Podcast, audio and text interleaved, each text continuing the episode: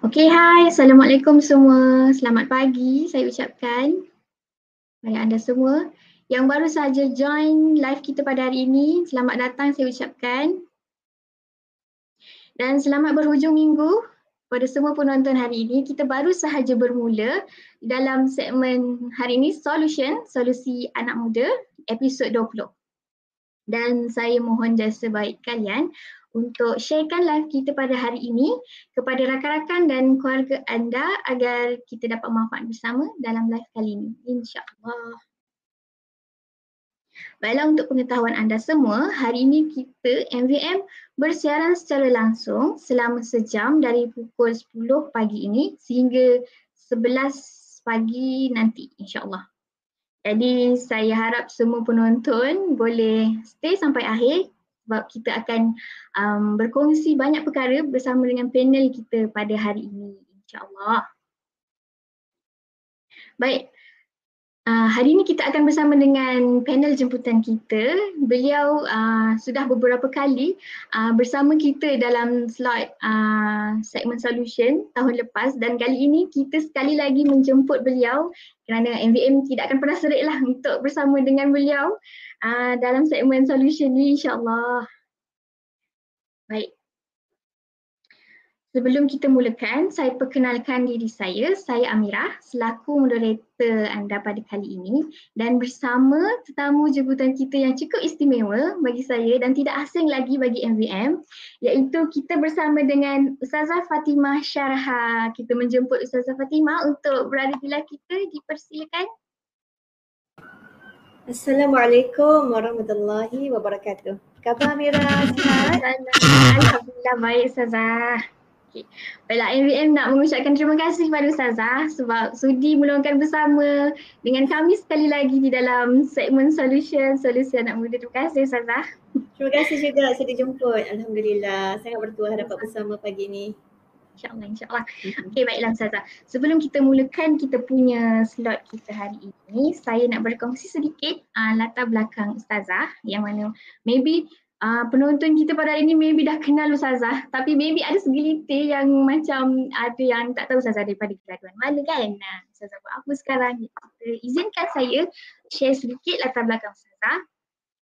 Ustazah Fatimah Syarhah uh, Muhammad Nurdin merupakan graduan Universiti Islam Antarabangsa Malaysia UIA mendapat ijazah dalam kuliah ilmu wahyu dan sains kemanusiaan penghususan dalam fiqh dan psikologi mempunyai ijazah bacaan Al-Quran bersanad dan daurah bahasa Arab di Universiti Sheikh Ahmad Kiftaro Damsyik Syria berkelulusan master di UIA dalam bidang fiqh dan usul al-fiqh dan kini beliau sedang menyambung pelajarannya ke peringkat PhD di Universiti Malaya. Beliau juga adalah seorang pengarah urusan sebarkan bahagia sembilan berhad, perunding motivasi, penulis, editor, kolumnis, penulis skrip drama TV dan pendakwah. Pernah menjadi tetamu TV Al-Hijrah, Astro Oasis, RTM, TV3, TV9, IKIM FM dan sebagainya.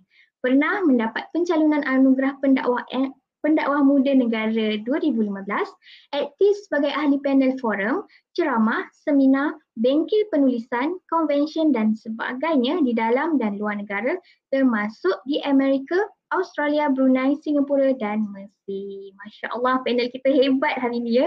Saya uh, amat-amat bertuah kerana ber, um, kenal bersama dengan beliau hari ini. Alhamdulillah. Okay, baiklah. Baiklah Ustazah, mari kita mulakan kita punya slot hari ini.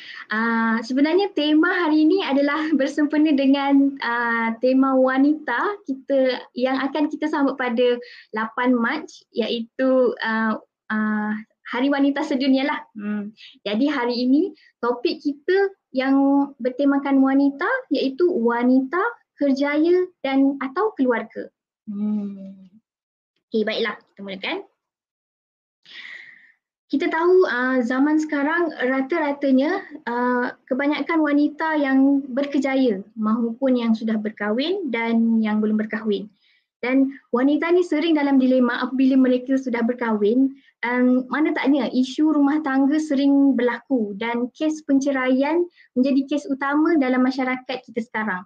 Uh, sebagai contoh dalam situasi apabila isteri tu bekerja dan suami tu pula nak isteri tu sentiasa ada di rumah Dan apabila sebaliknya, apabila isteri itu tidak bekerja, uh, isteri itu dianggap sebagai salah satu faktor ekonomi keluarga tu menjadi merundum dan keharmonian rumah tangga turut terjejas. Jadi kita tahu uh, peranan wanita ni bukan sahaja sebagai uh, mengurus sebagai untuk menguruskan rumah hal-hal rumah tangga lah. Tapi mereka juga di zaman sekarang ni menjadi penyumbang kepada ekonomi keluarga. Uh, dan tanggungjawab ini bukan sahaja dipikul oleh uh, wanita yang sudah berkahwin, malah tanggungjawab ini juga dipikul oleh golongan wanita yang belum berkahwin. Uh, dan wanita inilah menjadi penyumbang kepada ekonomi keluarga. Jadi Ustazah, um, bagi pendapat Ustazah lah, bagaimana wan peranan untuk wanita mengimbangi uh, kerja-kerja mereka di rumah dan juga kerjaya mereka di suatu pekerjaan. Silakan Ustazah.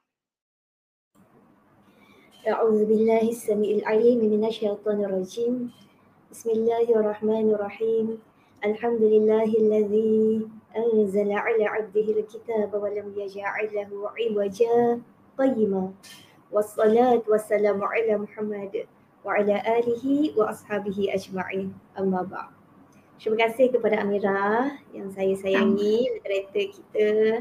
Masya Allah. Seterusnya terima kasih kepada pihak Solution yang jadi asbab kita berpagi-pagi dengan majlis ilmu. Moga Allah angkat darjat kita dengan keimanan, uh, dengan keikhlasan mudah-mudahan. Baik, semua yang saya muliakan. Kita bincang tentang wanita, keluarga atau kerjaya. Tajuk ni biasa kita dengarkan Amira. Betul. Uh, tapi sentiasa evergreen untuk dibincangkan. Memang sebab sentiasa ada isu yang berkaitan dengannya. Uh, dan hari ni kalau kita pilih untuk jadi wanita bekerjaya, ianya sukar. Hmm. Kalau kita pilih untuk jadi wanita suri rumah pun ianya sukar. Dan kesukaran mana yang kita nak pilih?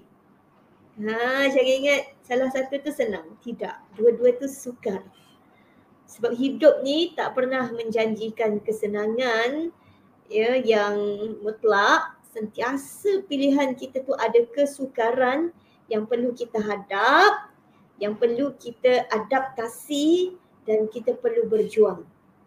Ha. Allah Akbar.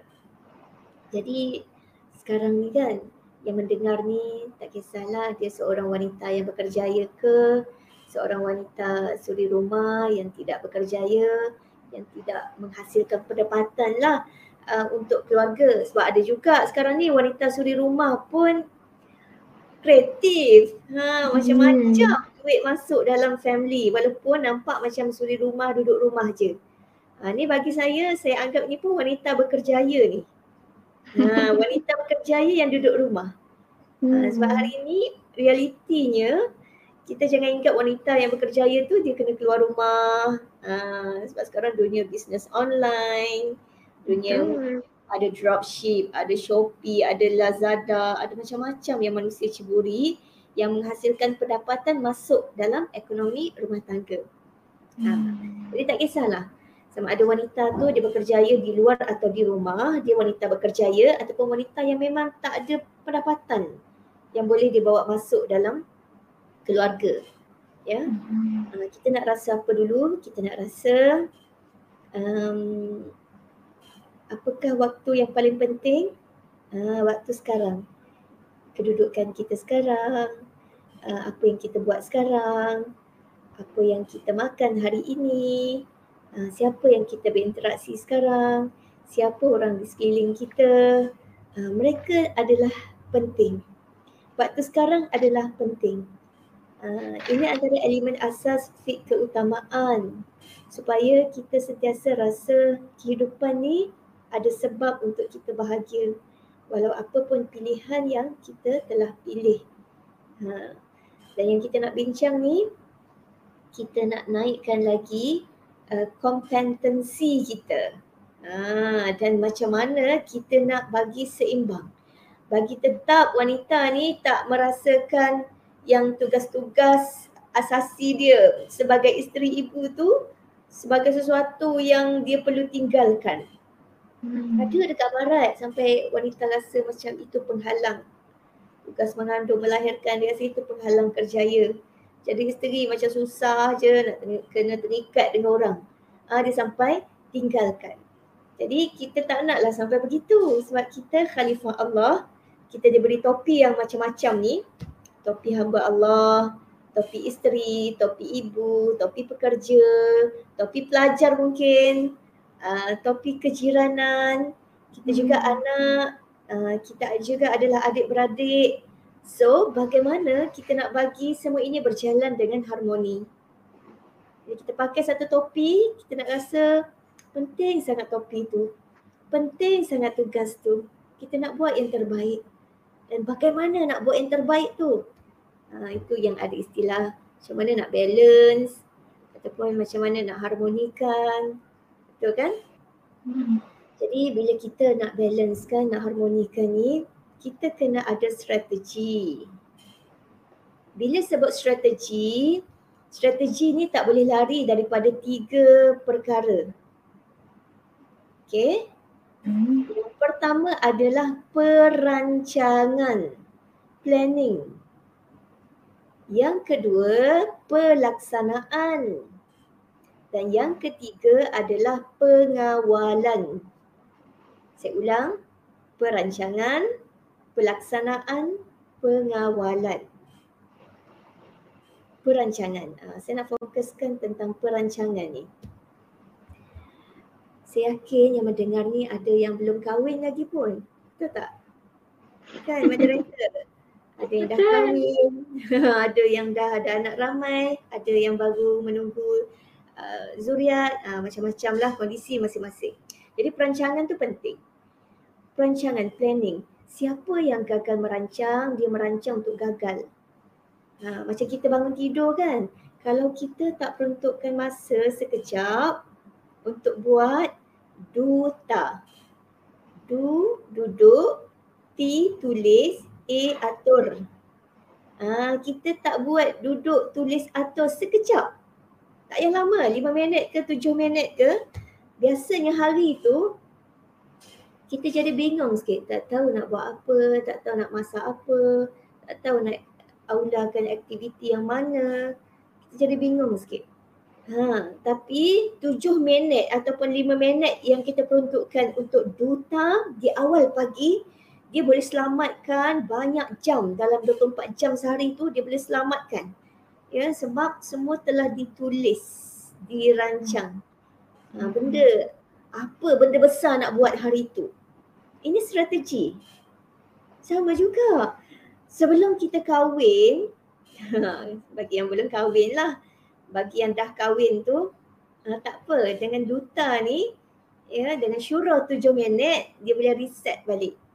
Uh, reset balik apa? Perancangan keluarga kita ni nak ke mana. Ya, kena bincang.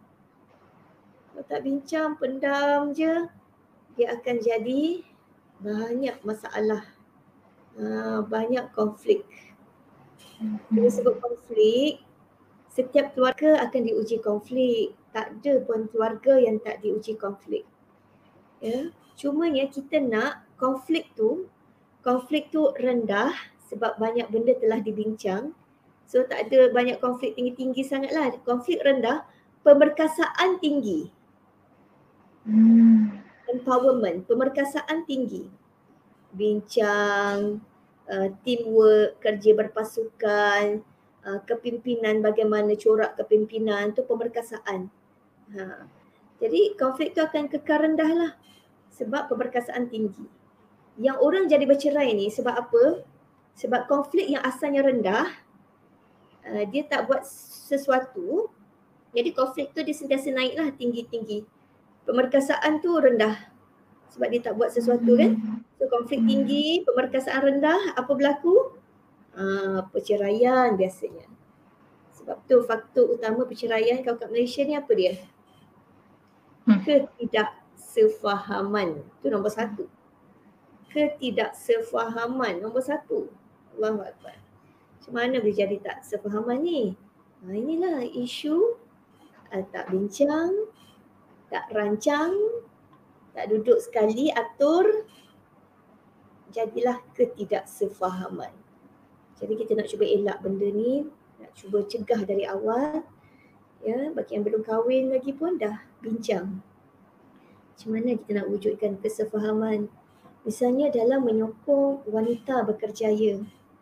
Hmm. Ada sarjana menulis kalau lelaki bagi sokongan memahami wanita berkerjaya ni biasanya tugas wanita sebagai khalifah Allah menguruskan masyarakat dia jadi tak susah mana pun ya, boleh hadap insya-Allah. Ha. Masalahnya kita tahu tak realiti. Kita tahu tak uh, kesan dan punca kalau wanita tidak bekerjaya. InsyaAllah pagi ni kita cuba selesaikan pengetahuan tu sebab ia memberi pengaruh kepada perancangan kita nanti. Ha, jadi siapa yang bertunang tu tolong share lah video ni nanti kepada bakal pasangan kita nak hidup bahagia. Yang dah kahwin pun uh, boleh bincang balik poin-poin ni dengan pasangan kita supaya mereka faham kenapa kita pilih untuk bekerjaya dan kenapa wanita bekerjaya ni sangat perlukan kepada sistem sokongan. Okay? Okay, reality. Reality hari ni, wanita dengan lelaki, jumlah dia tu dia relatif seimbang. Relatif seimbang ni makna kata dia tak lagi jauh jumlah dia. Uh, dan dekat Malaysia di, dan di serata dunia, uh, purata dia, lelaki lebih ramai berbanding wanita. Hmm. Uh, kalau tahun 2020 tu, kalau lelaki uh, 50% lebih, uh, wanita 49.6%. Nampak tak? Dia tak lagi jauh. Lelaki dia lagi ramai sikit dia lebih berapa juta macam tu dengan wanita.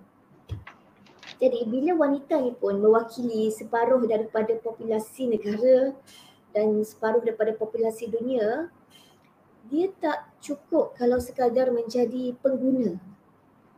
Uh, pengguna ni dia tunggu je lah orang bagi orang bagi kan dia pengguna. Uh, wanita pun dia kena jadi pengeluar. Pengeluar um, makna kata dia beri khidmat dia, dia beri bantuan dia, uh, dia beri kebernasan idea dia, uh, dia pun bekerja, uh, dia pengeluar. Dia menghasilkan sesuatu untuk masyarakat. Uh, sebab tangan memberi lebih baik dari yang menerima. Ha, tangan yang sentiasa duduk guna saja menunggu orang yang beri kan beri biasanya dia juga mudah ditindas Ha, dia juga mudah di uh, ungkit-ungkit, disakiti. Uh, sebab tak semua orang memberi dengan ikhlas.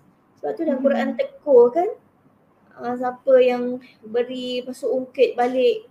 Uh, dia macam kita letakkan sesuatu di atas uh, batu, hujan turun habis. Habislah tak ada benda.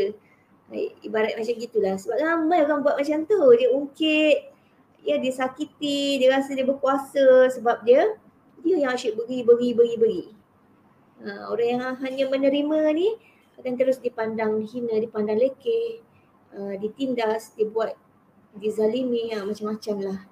Jadi kita kena sedar realiti ni dah berlaku dari dulu lagi. Kita kena bangkit. Kita kena insaf realiti ni. Uh, dan ikut kajian, memang peratusan wanita yang pegang jawatan di peringkat pengurusan tinggi ni sangat rendah banding lelaki dia wanita tak ada suara sangat nak mengubah polisi ke dalam masyarakat sebab dia tak ramai dia tak ramai yang nak ke situ. Bukan tak mampu bukan tak reti tak cerdik ni. Ah habis tu kenapa? Ah jom kita tengok apa punca dia. Puncanya salah satu punca besarnya adalah persepsi. Persepsi yang kita tak ubah dengan ilmu. Ah kata profesor Syekh Dr. Yusuf Al-Qardawi memang ramai pun orang letak persepsi jumut ni pada wanita. Ada juga persepsi pertengahan uh, dan ada juga persepsi yang terlalu bebas lah tentang wanita. Macam-macam persepsi lah yang ada dalam masyarakat. Uh, bergantunglah pada wanita tu sendiri akhirnya dia terkesan dengan persepsi yang mana. Hmm. Uh, lepas tu Dr. Jasir Audah pula bila dia turun kat Malaysia dia kata okey lah Alhamdulillah dia pujilah keadaan mental kat Malaysia ni berbanding negara lain macam kat benua kecil India, uh, macam setengah rantau Arab, dia kata okey wanita kat Malaysia sebab dia nampak macam keadaan wanita muslimah tu um, ramai berkerjaya, lebih menikmati kebebasan. Uh, lepas tu kalau masjid tu adalah ruang untuk wanita. Uh, setengah hmm. negara tu masjid pun tak ada tempat untuk wanita. Nak cakap terpisahnya wanita daripada komuniti. Ya, seakan memang nak didudukkan di rumah sahaja.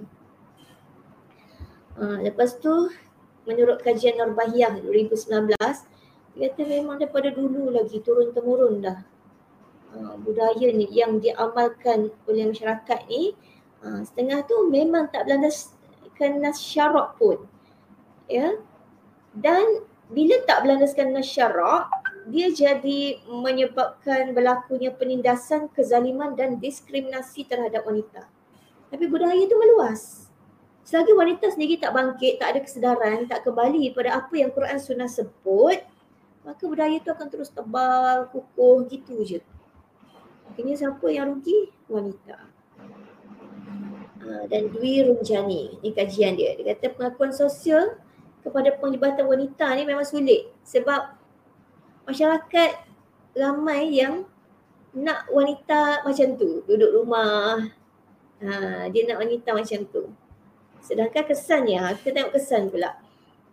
Kesannya bila orang buat kajian, wanita suri rumah ni ya lebih tinggi tahap tekanan mental dia berbanding wanita yang bekerjaya. Ha, ini antara kajian Fathi Kerman Sawari 2012. Bila dia buat perbandingan kesihatan mental tu, tengok wanita di rumah lagi tinggi. Ya. Saya pun ada kawan-kawan yang terlibat sebagai clinical psychologist, ya, psychiatrist. Uh, memang dia tak nafikan benda tu. Yalah sebab dunia dia, dia terpisah daripada sosial. Sedangkan kita ni makhluk sosial.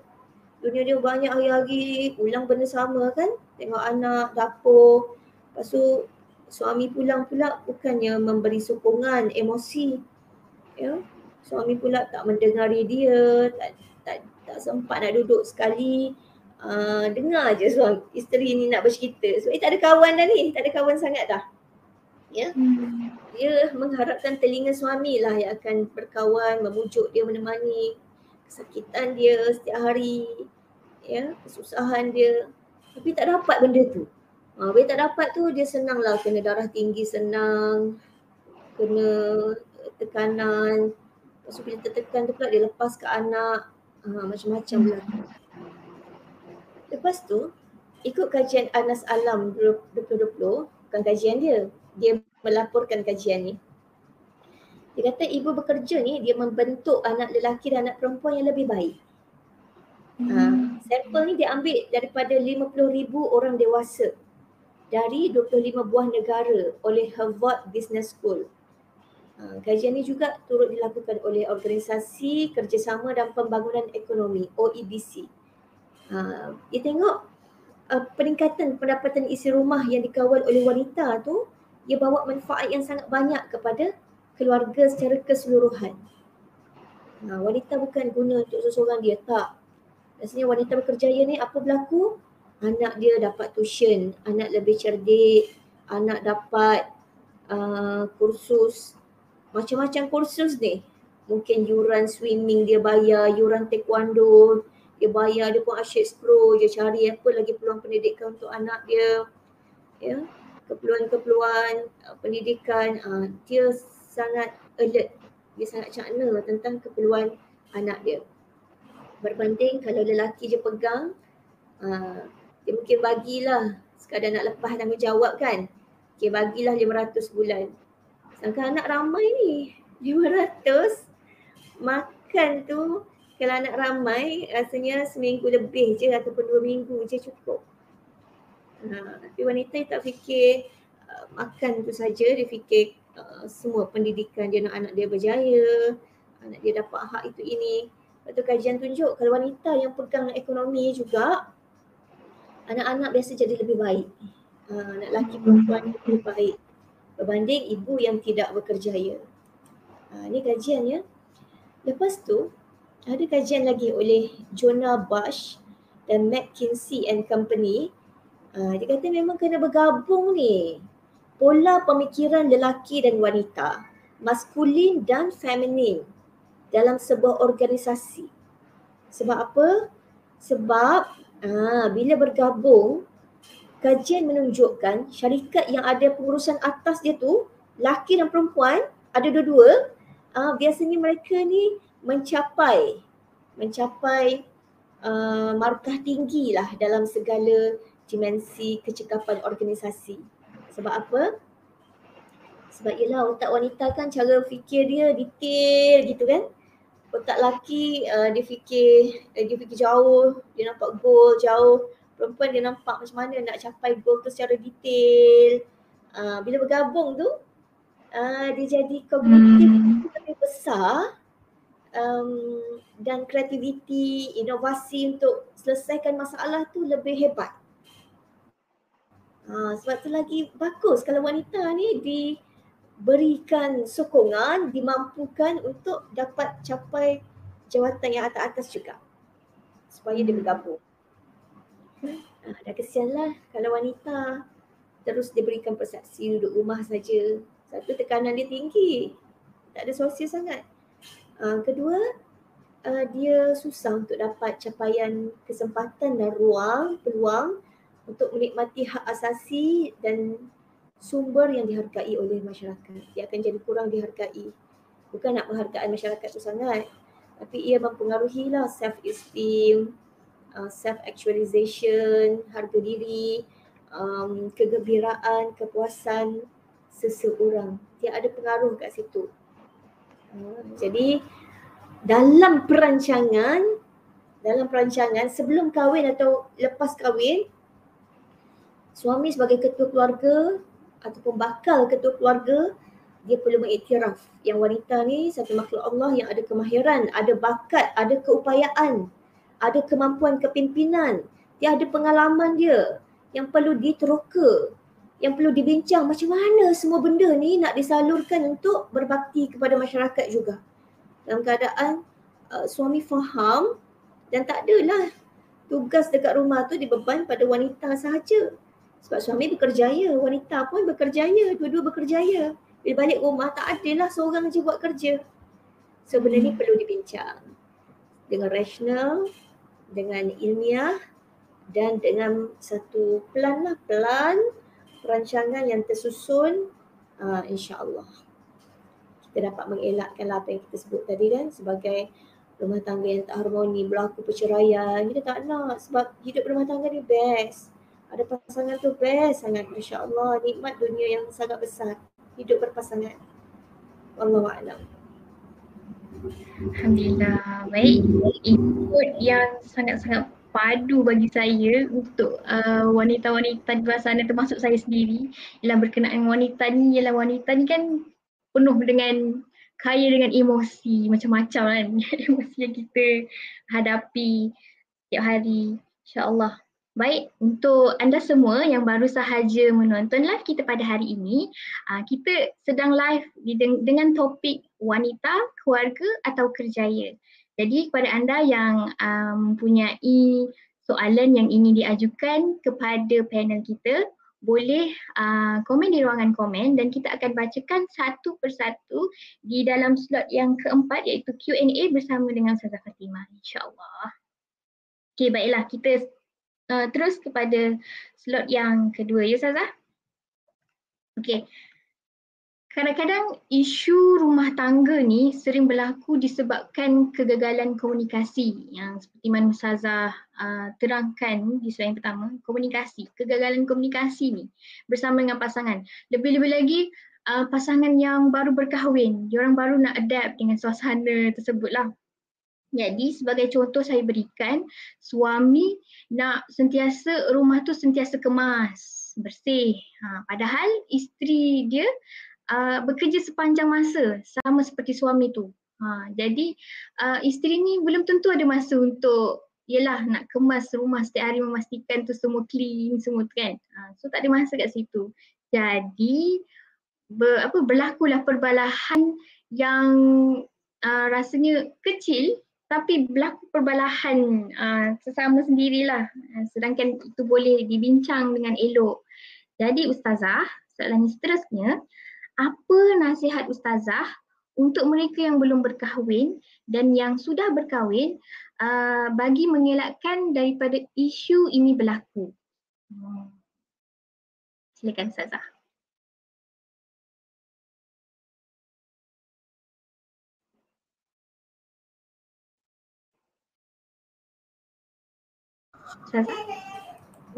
Okey, terima kasih Ro dan terima kasih kepada ramai ni yang bersama dengan kita.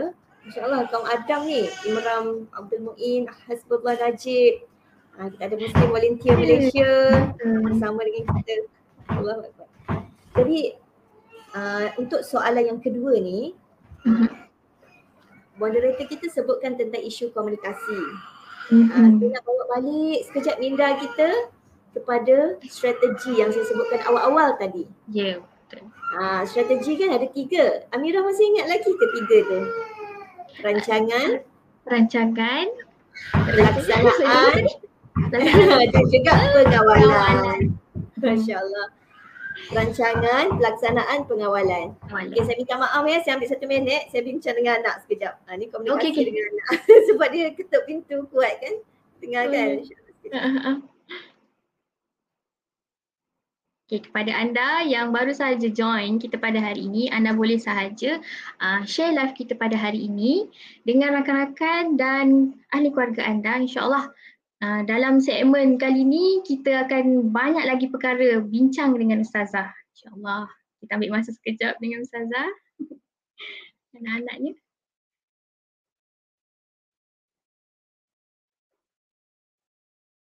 Okay, Okay, ready Sekarang kita nak masuk tentang uh, pelaksanaan tu.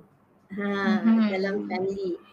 Sebab pelaksanaan lepas kita dah rancang-rancang tadi kan, kita kena ada strategi dalam pelaksanaan. Strateginya mm-hmm. berkait dengan komunikasi dan juga teamwork, kerja berpasukan. Mm-hmm. Allahu Akbar. Jadi kita ni nak melaksanakan satu kerja berpasukan, mestilah kena ada satu komunikasi yang jelas, yang berkesan. Dan sebelum kita nak komunikasi yang jelas berkesan tu, kita kena kenal dulu ahli dalam keluarga kita.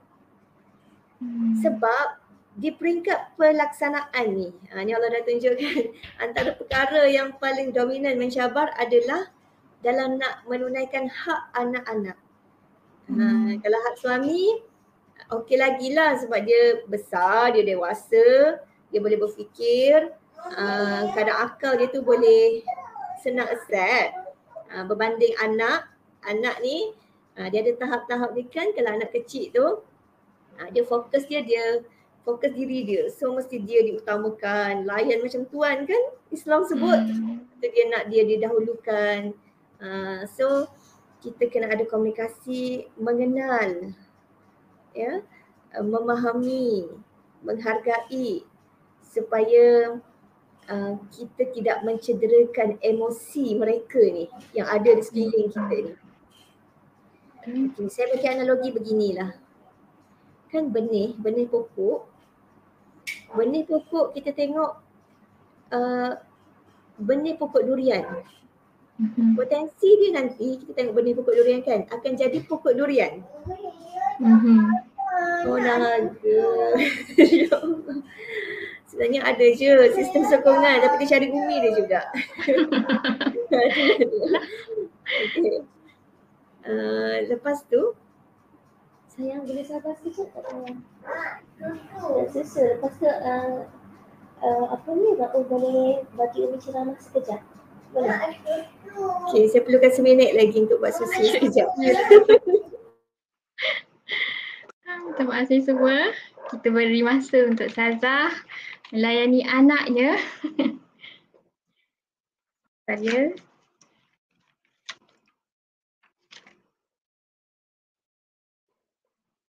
Okay, untuk anda yang baru sahaja menonton, yang baru buka live kita pada hari ini, kita sedang berbicara tentang topik wanita, keluarga atau kerjaya. Okay, kita ada uh, kita bacakan uh, daripada komen-komen. Hai Amira daripada Cik Ros Atika. Hai semua. Selamat datang. Saya ucapkan kepada yang baru saja join kita pada hari ini. Mohon share ya live kita pada hari ini kerana banyak input-input yang menarik bersama dengan Ustazah Fatimah Syarha.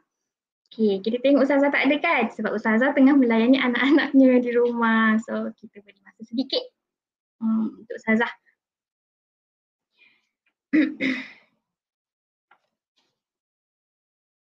so, untuk solution ni sudah berapa lama kita tak live kan? So, kali ni kita uh, kembali uh, dengan topik-topik yang akan menarik uh, di minggu-minggu yang akan datang. So, korang stay tune dengan kita punya live solution ni. Uh, banyak lagi uh, panel-panel yang kita akan jemput dalam live. Okay Ustazah, kembali. Okay, balik semula. Uh, kita hmm. nak bincang tentang komunikasi. Kita nak komunikasi, kita kena kenal dulu. Sebab setiap orang ni berbeza. Macam benih pokok kan berbeza. Uh, benih pokok durian, potensinya jadi pokok durian lah. Uh, ada lagi benih apa, pokok cempedak, macam-macam pokok ada kan. Uh, jadi semua tu berbeza dan layanan pun berbeza mengikut potensi tu. Cara hmm. jaga pokok durian tak sama dengan pokok sayur-sayuran. Tak sama. Jumlah air tak sama, baja, pencahayaan semua tak sama. Jadi orang di sekeliling kita ni, pasangan kita, anak-anak ni, setiap anak yang Allah bagi ni, uh, dia tak sama ni. Dia tak sama cara kita nak menangi hati dia. Uh, jadi mengenal tu sangat penting. Mengenal sangat penting. Okay. Ada anak yang dia lahir dia jenis yang fun loving. Fun loving ni dia ceria, dia ada potensi nak jadi macam uh, selebriti, uh, artis sebab dia kekuatan dia dia lahir dengan sosial. Sosial ni dia hmm. terus pandai kawan minat dekat orang. Dia minat manusia. Ha. Ada anak yang dia lahir-lahir dia peka emosi. Kita panggil sensitive child. Dia peka emosi ni makna kata uh, kekuatan dia adalah emosi. Emosi dia. Dia mudah kesian ke orang, dia mudah jadi peacemaker, tak suka gaduh lama-lama, uh, mudah minta maaf, kekuatan dia emosi. Seterusnya ada determined child. Determined child ni kekuatan dia pada uh, physical. Sebab tu dia sangat sesuai jadi atlet. Uh, dan dia biasa tak boleh duduk diam. Dia akan uh, nak nak gerak je. Kalau belajar pun kalau kita bagi kursi tu dia patahlah kursi tu. Kena bagi bola besar. Sebab dia tak duduk diam. Kekuatan dia fizikal. Dan yang keempat adalah more serious child. More serious child ni kekuatan dia pada intellectual. Dia lahir kekuatan dia pada intellectual. Jadi pasangan dan juga uh, kita kalau tak faham jenis anak ni Allah bagi berbeza-beza karakter. Ha, kalau karakter yang jenis fun loving tadi yang macam artis tadi tu sikit kan dengan um, karakter fizikal ni, karakter determine, determine ni dia berazam kuat ni uh, biasanya dia jenis extrovert. Extrovert hmm. dia dia cakap lah dia dia lepaskan apa yang dia fikir, uh, dia banyak bercakap sikit.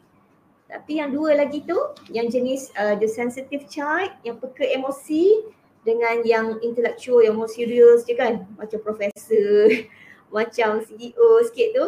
Uh, biasanya mereka ni adalah introvert. Introvert hmm. ni dia tak cakap banyak tapi kerja dia biasanya perfect. Perfect kerja dia. Jadi semua ni tak ada pun yang lagi um, superior daripada yang lain. Allah cipta hmm. kepelbagaian ni sebab kita saling memerlukan satu sama lain ni. Ha. Biasanya more serious child ni dia dia bijak sikit merancang. Tapi hmm. dia rancang lah nak buat tu dia dia sangat perlukan kepada determine. Orang yang okay jom kita kena buat sekarang. Yang tukang okay kita kena buat sekarang tu adalah uh, type determined child yang berazam kuat. Ha, sebab tu dia berjiwa usahawan sikit, dia berjiwa industri, So cara kita nak komunikasi mesti kenal-kenal dulu anak kita ni ataupun pasangan kita sendiri mereka duduk di type yang mana. Type yang saya sebutkan ini telah dibuat kajiannya oleh pakar dalam bidang uh, kanak-kanak lah uh, dan dia bawa kesan juga kepada pribadi seorang tu sampai dewasa. Cuma orang dewasa ni dia lebih menguasai ke semua type-type yang ada tu. Uh, biasa kanak-kanak dia akan ada dominan salah satu daripada type yang saya sebut. Uh, boleh cari buku The Child Whisperer oleh Carol Tutor. Carol Tutor, dia jelaskan lanjut. Sebab dia pengaruhi cara kita komunikasi. Ha, sebab tu dalam kita nak memberikan keseimbangan keluarga kerjaya ni, macam-macam ilmu lah yang kita kena ada. Ilmu hmm. parenting, ilmu suami isteri, ilmu komunikasi, ilmu pengurusan masa, ilmu macam-macam ilmu. Walaupun nanti bila kita, bila lama akan ada lah cabaran dia, tunggang terbalik dia, jatuh bangun dia. Ha, tapi tak mengapa, at least kita dah tunjuk pada Allah, kita dah usaha cari ilmu kita buat berlandaskan ilmu. InsyaAllah kalau tak sampai ke, bin, ke bintang pun sampailah ke bulan result hmm. yang kita nak tu. Okay balik kepada komunikasi tadi. Kalau fun and loving child ataupun pasangan kita yang jenis fun and loving komunikasi kita mesti kena kena banyak happy. Sebab itu hmm. yang dia hmm. perlukan. Itu yang dia perlukan. Kalau sensitive child pula, kita kena banyak tunjuk uh, romantik, menghargai dia. Buat kad, comel-comel, uh, kita kena cakap hari-hari saya sayang, uh, peluk-peluk dia, uh, perlu raikan emosi dia. Kalau determined child, determined child kita tak boleh duduk buat aktiviti rutin yang sama je, tak boleh. Kita kena hmm. sangat ya kena sentiasa ada aktiviti baru dengan support kita. Okey, minggu ni kita main dekat padang. Minggu depan kita swimming. Minggu depan lagi kena fikirlah kita nak berkebun. Uh, minggu lagi satu kita nak naik kuda. Jadi bila kita penuhi need dia, keperluan dia, dia akan mudahlah untuk rapat, bina strong bonding dengan kita. Ya, sebab dia rasa dia difahami. Dan untuk the more serious child, the more serious child ni dia um, bakat dia tu dia mungkin akan jadi seorang yang macam kalau belajar tu sampai pakar, sampai jadi CEO uh, uh, dan dia pun perlu diberikan penghormatan, kepercayaan untuk dia buat sesuatu. Sebab biasa dia buat ni smart, lengkap. Uh, dan setiap type ni juga dia ada ke kelemahan dia. Hmm. Dia ada kelemahan bukan untuk kita judge ya tapi untuk kita tetap sebutkan kekuatan-kekuatan dia itu dan kita tunjuk pada dia yang dia perlukan orang lain. Sebab hmm. yang dia lemah tu ada kekuatan tu pada orang lain. Hidup hmm. memang macam tu. Kita kena sentiasa rasa perlu kepada orang lain. Walaupun hakikatnya dalam dunia dalam kita, keperluan kita, kita rasa hanya pada Allah. Dan percayalah bila kita start kenal dulu, kenal, ada ilmu mengenal dulu, dia memberi kesan kepada cara kita komunikasi. Hmm. Uh, komunikasi. Uh, dan bila komunikasi kita tu tepat dengan keperluan orang yang kita interaksi tu, komunikasi tu akan jadi harmoni. Okey. Begitu juga bahasa kasih sayang setiap orang tak sama. Tak sama ada orang kan dia suka kalau orang uh, puji-puji dia. Uh, ada orang dia suka sentuh sentuhan bukan verbal tapi sentuh. So uh, kena diberi sentuhan banyak uh, barulah dia akan rasa dia tu dihargai disayangi. Sebab tu nanti bila hidup berkeluarga suami isteri kita kena tanya pasangan kita. Bahkan tanya ni bincang dengan anak-anak kita. Uh, dia suka kita buat apa Contoh kalau dia marah, sebelum dia marah tu kita tanya, kita nak bantu dia untuk jadi air, bila dia jadi api, kita kena buat apa? Supaya kita bertindak tu sesuai dengan apa yang dia perlu dibantu. Ha. Perbincangan tak boleh lari lah di fasa pelaksanaan juga. Ha. Dan pada zaman Nabi SAW, kita tengok uh, setiap tugasan asasi itu ada kerja berpasukan yang dilakukan. Ya. Uh, ini dihuraikan lanjut dalam kitab Tahrir al-Mar'ah fi Asri Ar-Risalah, kebebasan wanita pada zaman Risalah. Contoh eh, saya bagi contoh. Contoh tugas kepimpinan. Ini tugas siapa ni yang paling asas ni? Tugas suami kan? Mm-hmm. Dia rijal um, dalam Quran sebut bagi lelaki li rijal ya alaihinna darajah. Bagi lelaki um, wali rijal ya alaihinna darajah. Ha. Bagi lelaki ada satu tingkat kelebihan berbanding wanita. Tingkat kelebihan kat sini bukan kata lelaki lebih mulia dari wanita, tidak. Sebab ini merujuk kepada tugas kepimpinan. Dan tugas kepimpinan, kerja dan tanggungjawab tu banyak pada lelaki. Kita tengok beban ekonomi. Yang wajib bayar mahar lelaki. Yang wajib bagi nafkah lelaki. Ya, bagi tempat tinggal lelaki wajib atas dia. Kalau wanita tu perlu sistem sokongan, perlu ada pembantu rumah yang wajib bayar pembantu rumah tu lelaki. Kalau wanita tu menyusukan anak, wanita tu berhak untuk tuntut upah menyusu dari suami dia. Sebab yang patut bagi minum ke anak, bagi makan, nafkah anak tu lelaki. Ha, bila wanita relakan diri dia untuk susukan anak, dia boleh tuntut upah. Itu betapanya Islam menjaga hak-hak ni. Dan sebab tu Islam sebut, wali rijal yang alihina darajah. Ulama pun huraikan tentang banyak sangat tanggungjawab lelaki. Ha, dan bila banyak tanggungjawab ni, dia ada timbal balik dia. Timbal balik dia apa? Ah, lelaki tu berhaklah untuk ditaati. Hmm. Ya, sebab dia tanggungjawab. So timbal baliknya dia jadi pemimpin, dia berhak ditaati. Dalam perkara yang apa? Yang tak bercanggah syarak, yang tak memudaratkan wanita tu. Kalau benda tu mudaratkan wanita, tak wajib taat. Kena bincang balik tu. Kalau mudarat. Ha, tak bercanggah lah dengan apa yang Allah suruh uh, bolehlah taat. Baik. Uh, itu nak ceritanya tanggungjawab kepimpinan Allah bagi dekat lelaki. Tapi secara realiti pada zaman Nabi sallallahu alaihi wasallam lelaki tak akan mampu nak tunaikan tugas kepimpinan ada pengikut yang berkesan.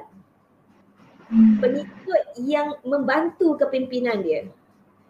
Sebab tu dalam sirah kita tengok oh, banyak kisah-kisah wanita yang membantu kepimpinan lelaki dengan strategi komunikasi tertentu. Ha, contoh kan Asma binti Abu Bakar Siddiq dia isteri kepada Zubair bin Awam. Suami dia ni seorang yang cemburu sikit. Dia, dia faham suami dia cemburu. Jadi apa yang dia buat satu hari tu ada seorang miskin dia nak tumpang berjualan lah kat tepi rumah uh, Asma ni sebab bila ada rumah ada bayang-bayang bayang-bayang tu memberi teduhan dia nak tumpang berteduh dekat teduhan tu nak buka gerai dia nak berjual uh, lalu Asma ni dia tahu kepimpinan suami patutnya sokong lah benda macam ni kan orang miskin nak jual tapi dia, sebab suami dia cemburu dia takut suami dia tak izin lalu dia pun berstrategi dia cakap apa? Okey nanti suami aku balik kau datang semula. Kau datang semula, kau minta balik. Ya, aku memang nak bagi sebenarnya tapi tak apalah. Kau datanglah semula nanti. Lepas tu bila Zubair balik, uh, laki tu pun datang balik, laki miskin ni, dia minta izin daripada Zubair nak berjualan kat tepi rumah. Asma pun dia berstrategi, dia buat-buat macam tak bagi. Dia tak boleh lah dekat sangat dengan rumah saya ni payahlah. Dia tak bagilah. Konon-kononnya macam menjagalah hati suami ni. Tak nak dekat macam ada orang lelaki dekat dengan rumah kan. Ah, hmm. Lalu sebab bila dia, dia dengar tu, dia pun kata dekat Asma. Dia kata tak apalah kesian kat dia bagilah dia jual. Sebenarnya itulah goal Asma pun. Dan dia tahu kenal suami dia jenis macam mana. Uh, dia tahu kalau nak capai goal ni uh, apa strategi yang patut dia buat. Uh, dan akhirnya membantulah kepimpinan suami untuk uh, memimpin dalam keluarga dan memberi manfaat kepada masyarakat juga. Hmm. Lagi lah kisah macam suami dia cium isteri pada bulan Ramadan. Lepas tu patutnya dia bertanggungjawab lah pergi tanya Nabi boleh ke tak boleh ni cium isteri. Tapi dia tak berani, dia malu. Maka isteri lah yang membantu suami tu dia yang pergi tanya Nabi sallallahu alaihi wasallam. Ha, boleh tak boleh ni? Suami cium isteri pada bulan Ramadan. Lalu isteri lah pergi tanya dan seterusnya membantu suami tu dalam menegakkan hukum hakam syarak dalam kepimpinan keluarga. Ha, ini antara contoh-contoh kisah. Sama juga uh, macam orang yang apa ni biasa jaga anak dalam family adalah ibu. Fitrah, anak dekat dengan ibu, dia bangun pun cari ibu. Apa-apa nak ibu fitrah dia kan ibu. Bahkan dalam Quran pun kita tengok uh, banyak kisah ibu dan anak ni. Ibu Musa, hmm. Ibu Maryam, Maryam dengan Nabi Isa banyak kan kisah ibu yang biasa dekat dengan anak. Uh, namun ibu nak tunaikan tugas kepada anak ni dia perlu sistem sokongan. Uh, macam hari ni suami saya tak ada, dia kerja. Uh, hmm. Jadi pada zaman Nabi sallallahu alaihi wasallam bila Nabi balik ke rumah Nabi yang akan banyak main dengan anak-anak ni. Uh, Nabi main dengan anak Ummu Salamah, anak tiri dia lah. Uh, siapa? Omar bin Abi Salamah, Nabi main sambil Nabi didik. Didik cara makan. Nabi gurau-gurau dengan si kecil Zuainib. Nama dia Zainab, Nabi panggil Zuainib. Itu panggilan hmm? Ismus Sarir untuk bagi manja-manja lah dengan budak-budak kan budaya dia. Uh, nak ceritanya betapa balance-nya ya, setiap kerja asasi tu dibantu, ditolong. Ini kita panggil teamwork kerja berpasukan dan nak mm-hmm. dapat pelaksanaan teamwork ni mesti komunikasi berkesan. Komunikasi mm-hmm. berkesan tu dapat daripada mengenal dulu karakter pasangan kita jenis macam mana, type macam mana. Uh, dan ilmu mengenal ni kita kena uh, satu seni kita sendirilah bila berhadapan dengan pasangan kita. Tapi kadang kita ni kekurangan kata-kata untuk kita describe, analisis kan. So kita perlulah kepada buku-buku yang pakar-pakar tulis kan oh gini manusia ni ada extrovert, ada introvert. Jadi kita tak boleh lah nak paksakan dia jadi peramah bercakap je kalau memang dia lahir tu introvert.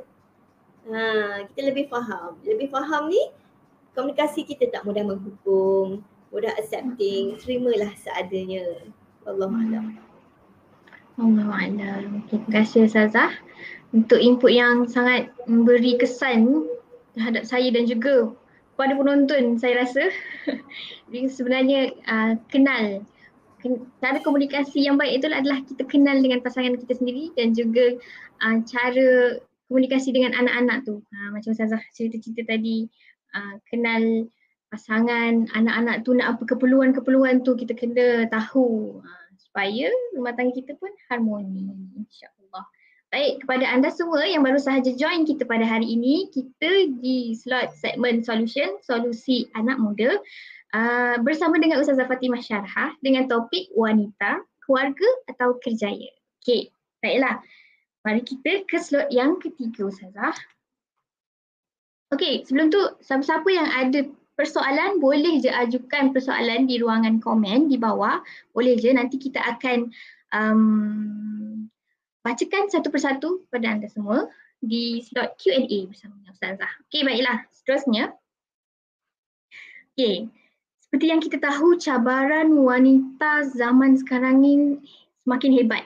Ha, semakin hebat di mana mereka perlu fokus dalam kerjaya mereka. Di mana diorang ni ada target-target dalam kerjaya mereka untuk dicapai. Jadi, sehinggakan benda-benda tu boleh menyebabkan wanita tersebut lepas pandang dalam urusan rumah tangga mereka. Lebih dengan kata yang lebih mudah, mereka perlu uh, fo- memberikan fokus yang lebih kepada kerjaya berbanding suami dan anak-anak. Hmm, justru tu uh, orang ni bila dah ada banyak sangat ya kita tahu yang wanita ni emosi dia banyak yang kita hadapi kan. Bila dah ada banyak sangat kerja, tu yang macam terabai kita punya hal-hal di rumah uh, anak-anak, keperluan suami semua. Jadi kita ni stres, emosi. Uh, kadang-kadang emosi ni kita tak stabil. Jadi Ustazah, apakah panduan untuk uh, diberi kepada wanita ni untuk mengendali, mengawal emosi kita bila berhadapan dengan situasi yang macam ni? Uh, terima kasih Amira, Masya Allah. Pertama kita nak iktiraf lah yang cabaran emosi ni memang Allah dah design pada kita. Ya, dia cabaran yang normal. Ha, sebab Quran sendiri menjelaskan yang manusia tu mengalami tekanan emosi. Sebab apa? Sebab faktor biologi, faktor fitrah manusia. Allah yang cipta macam tu. Kat mana Quran cerita? Dalam surah Al-Ma'arij ayat 19 hingga 22. Ha. Sebab emosi ni dia datang dia berkait dengan dunia dalam tu amal hati. Cara fikir kita, hati kita yang merasai uh, perasaan dalaman tu dia bangkitan serentak dia berlakulah emosi. Uh, asalnya dia normal. Ya, kita bacakan surah Al-Ma'arij ayat 19 hingga 22. A'udzu billahi rajim. Innal insana khuliqa halu'a.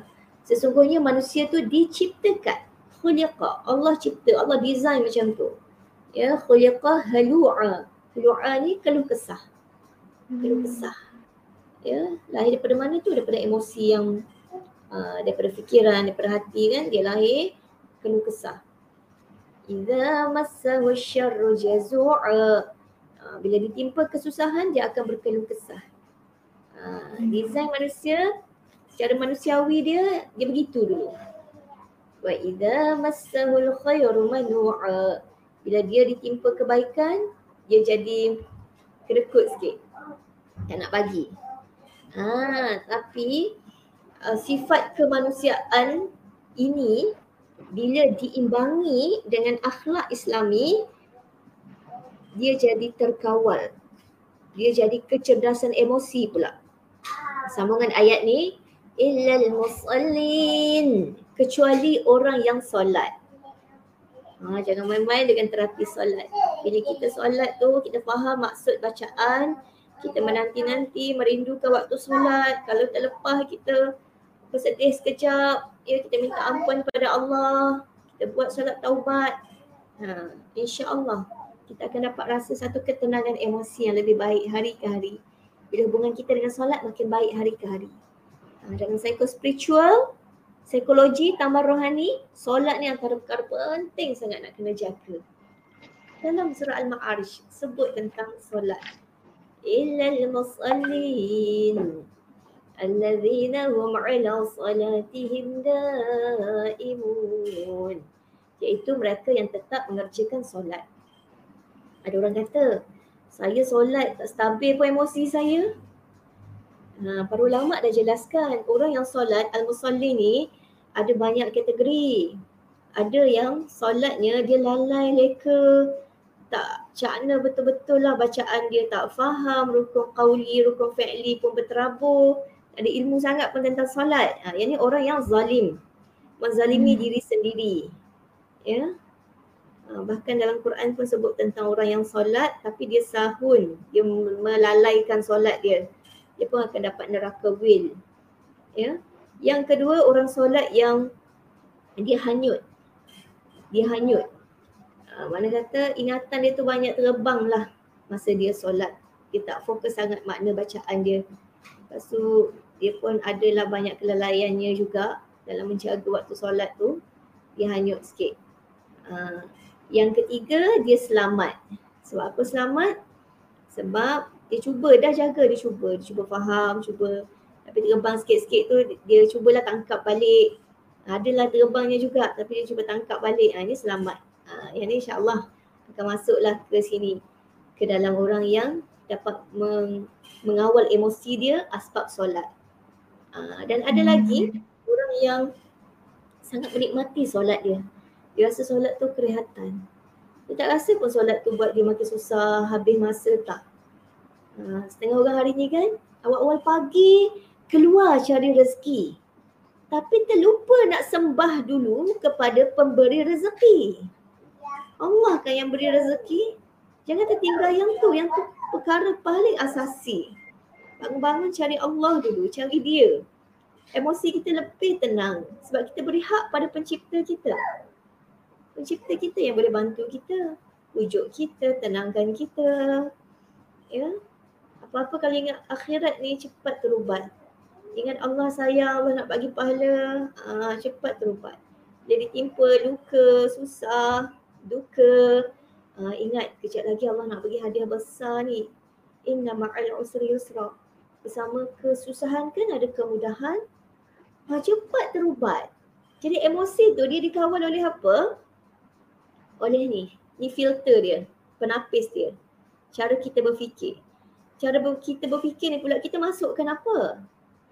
Kita masukkan apa?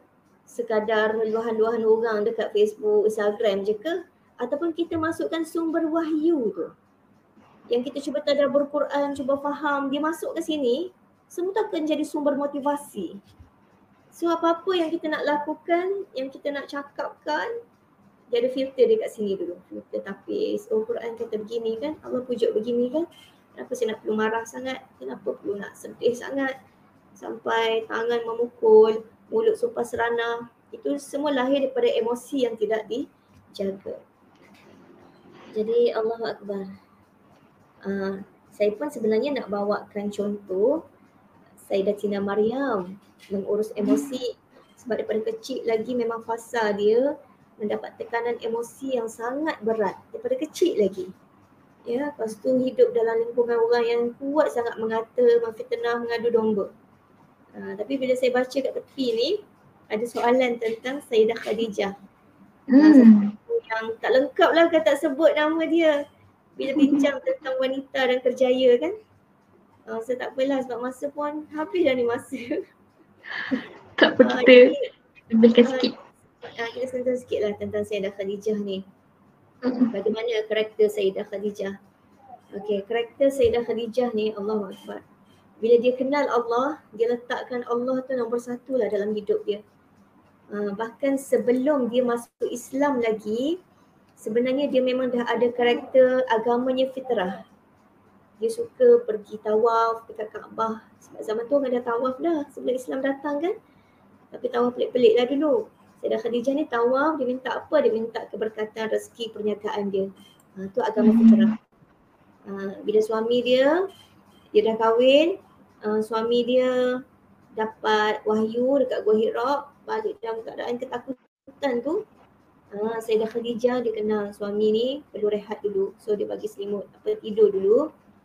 Ya lepas habis suami dia uh, bertenang barulah uh, suami dia pun cerita apa yang berlaku lepas tu Sayyidah Khadijah pun discuss bincang jom kita pergi jumpa Warakah bin Naufal uh, sepupu dia Ah, dan berkat pergi jumpa tu dapat semangat, dapat motivasi, dapat keyakinan diri. Ya. Sebab Warakah kata kalau yang jenis macam ni biasa Nabi ni. Kalau aku hidup lagi aku bantu ni. Oh, semangatlah Nabi dengar ya. Saya kata pernah juga berlaku ni turun daripada Nabi Musa dulu, uh, Nabi yang terdahulu.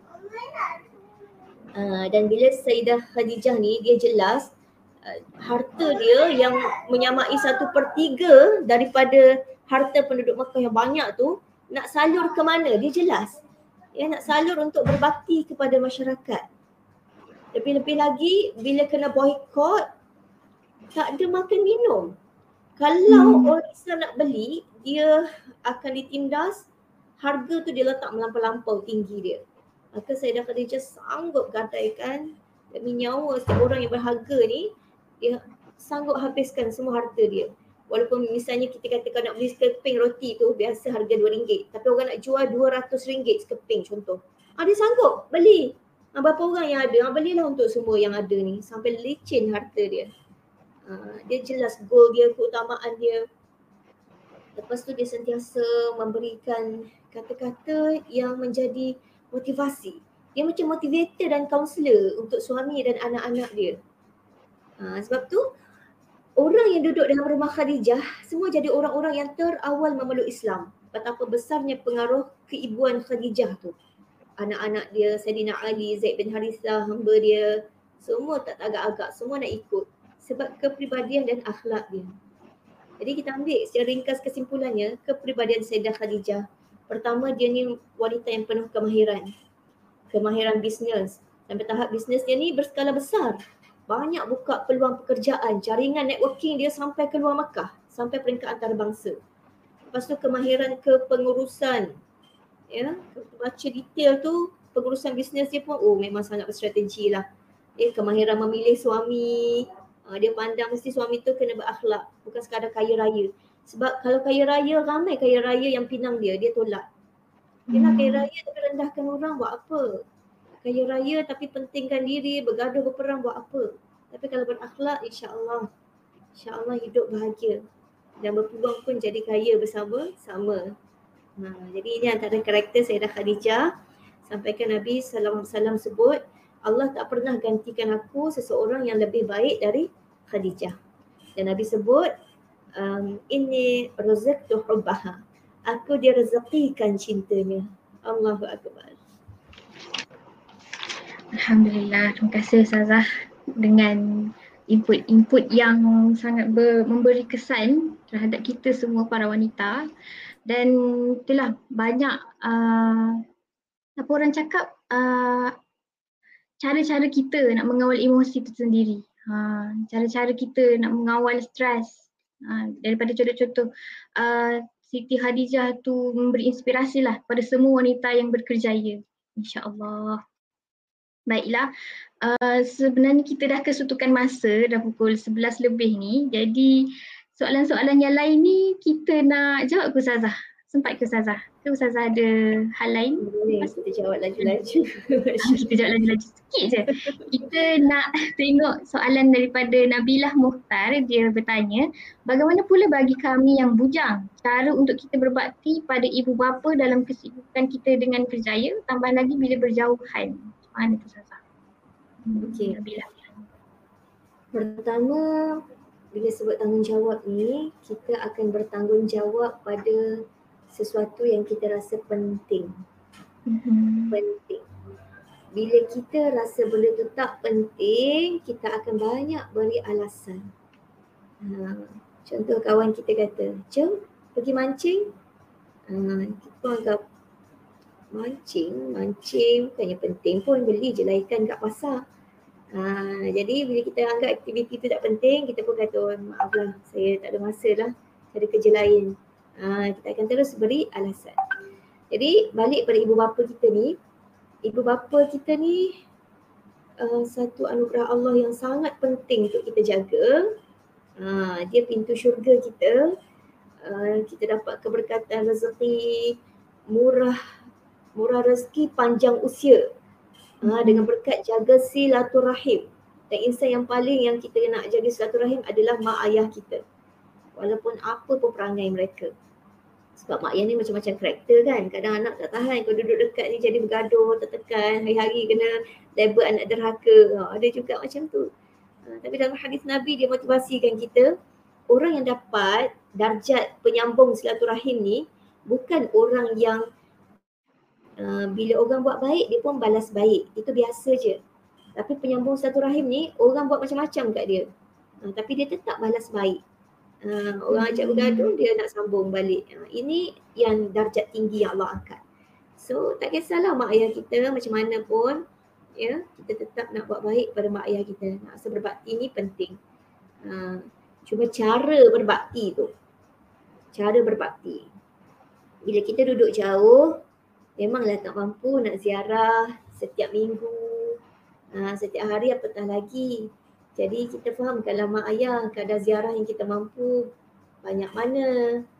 Ha, lagi-lagi bila dah berkahwin, ada kekangan uh, keluarga, anak-anak kecil, kan suami yang sibuk. Uh, kita kena fahamkan mak ayah kita yang kadar kemampuan kita untuk ziarah banyak mana. Uh, tapi jangan lupakanlah kreativiti untuk kita tetap berhubung setiap hari. Hmm.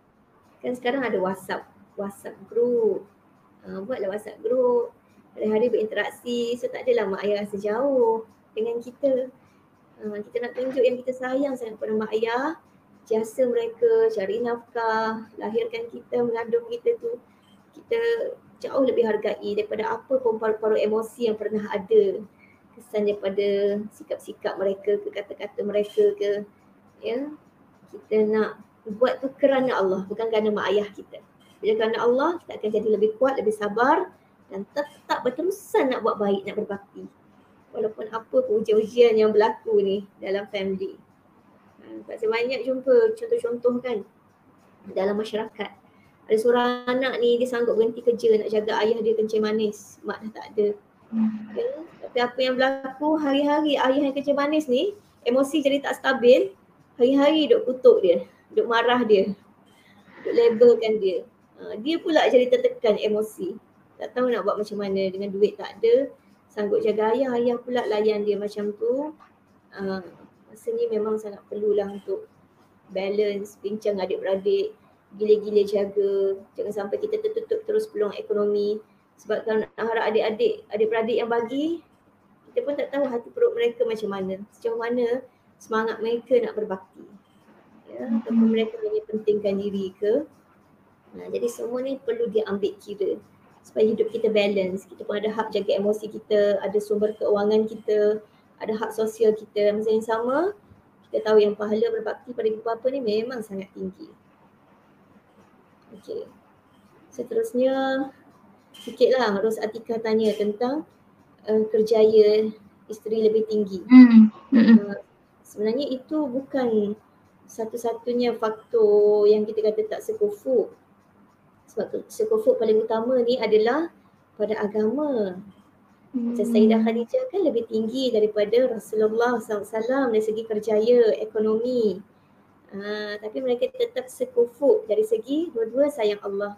Dua-dua cintakan perjuangan. Dua-dua nak jumpa sama-sama lagi dekat syurga nanti. Uh, jadi sekufuk yang sebenarnya adalah bila kita sama-sama jaga takwa, jaga pergaulan yang baik, kata-kata yang baik, insya-Allah hubungan tu boleh berterusan. Bahkan Zainab isteri Ibn Mas'ud dia pun lagi hebat kerjaya berbanding suami. Rasulullah pesan kalau nak sedekah, sedekah pada suami ni lebih afdal. Lebih utama. Hmm. Dia dapat dua pahala. Pahala sambung kekerabatan, pahala bersedekah.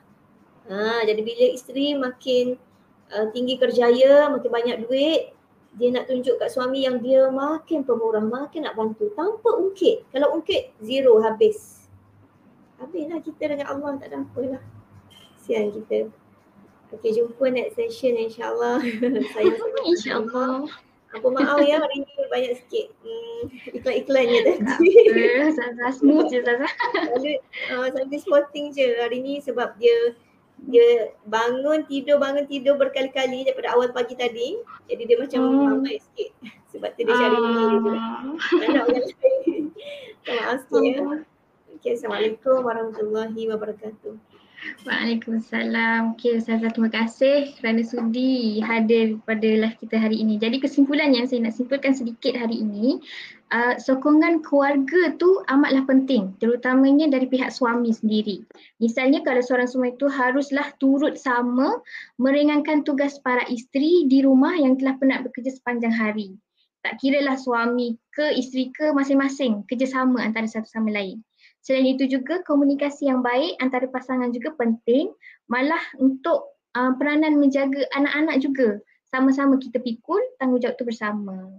Namun keseimbangan ini bukan uh, haruslah dilihat dalam skop yang lebih luas di mana perkara ini bukan satu keperluan kepada mereka yang telah berkahwin sahaja tapi uh, penting kepada mereka yang belum berkahwin sebagai satu persediaan mereka untuk ke alam yang ke alam rumah tangga. Ha insya-Allah. Okey baiklah.